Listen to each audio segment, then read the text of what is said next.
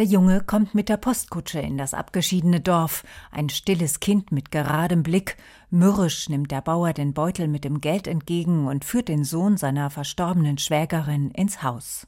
Beim Essen darf Andreas nicht mit am Tisch sitzen. Ein Bankert, ein uneheliches Kind, ohne Ehre in der gesellschaftlichen Hierarchie des engen Tals.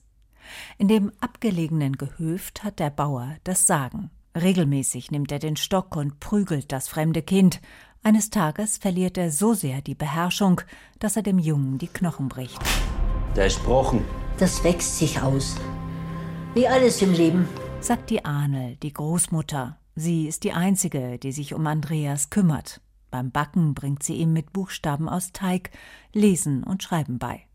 Wunderbar warmherzig und lebensklug leuchtet Marianne Segebrecht in dieser dunklen, engen, katholischen Welt.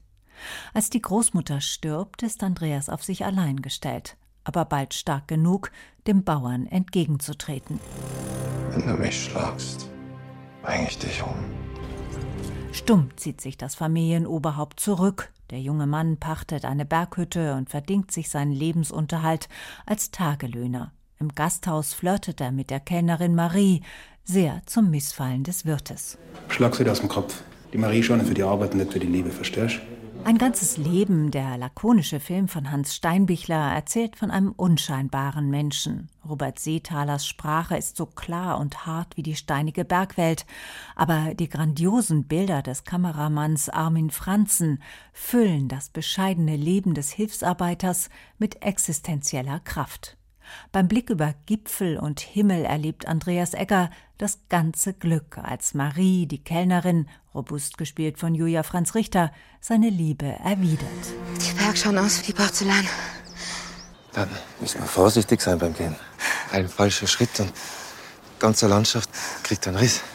Die beiden ziehen zusammen, sie erwarten ein Kind. Da überrollt eine Lawine die Hütte. Marie stirbt. Ein ganzes Leben handelt auch davon, wie klein der Mensch ist vor der Absolutheit der Bergwelt.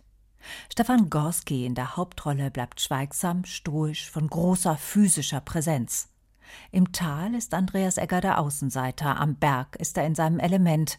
Ein Vorteil, als er bei den Bauarbeiten für die Seilbahn anheuern will. Ich bin stark, kann alles, ich mach alles.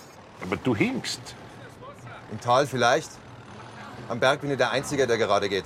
Im Zweiten Weltkrieg verlässt Egger die Sicherheit der Berge, wird eingezogen und gerät in russische Kriegsgefangenschaft. Interessanterweise findet Hans Steinbichler für diesen Abschnitt der Geschichte keine Bilder. Da folgt er der kollektiven Sprachlosigkeit, wenn es um die Erfahrung der Gefangenschaft geht. Danach übernimmt August Zirner die Rolle des alternden Einsiedlers, der jetzt unter einem Felsvorsprung im Berg haust und in einem Brief an die verstorbene Marie sein ganzes Leben rekapituliert. Ich habe niemanden, aber ich habe alles, was ich brauche.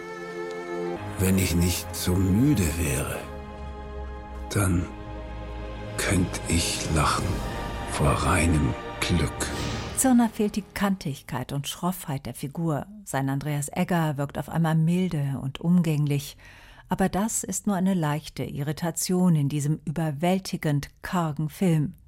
Glück ist hier keine Frage von Besitz oder Anerkennung. Glück ist einfach ein Gefühl.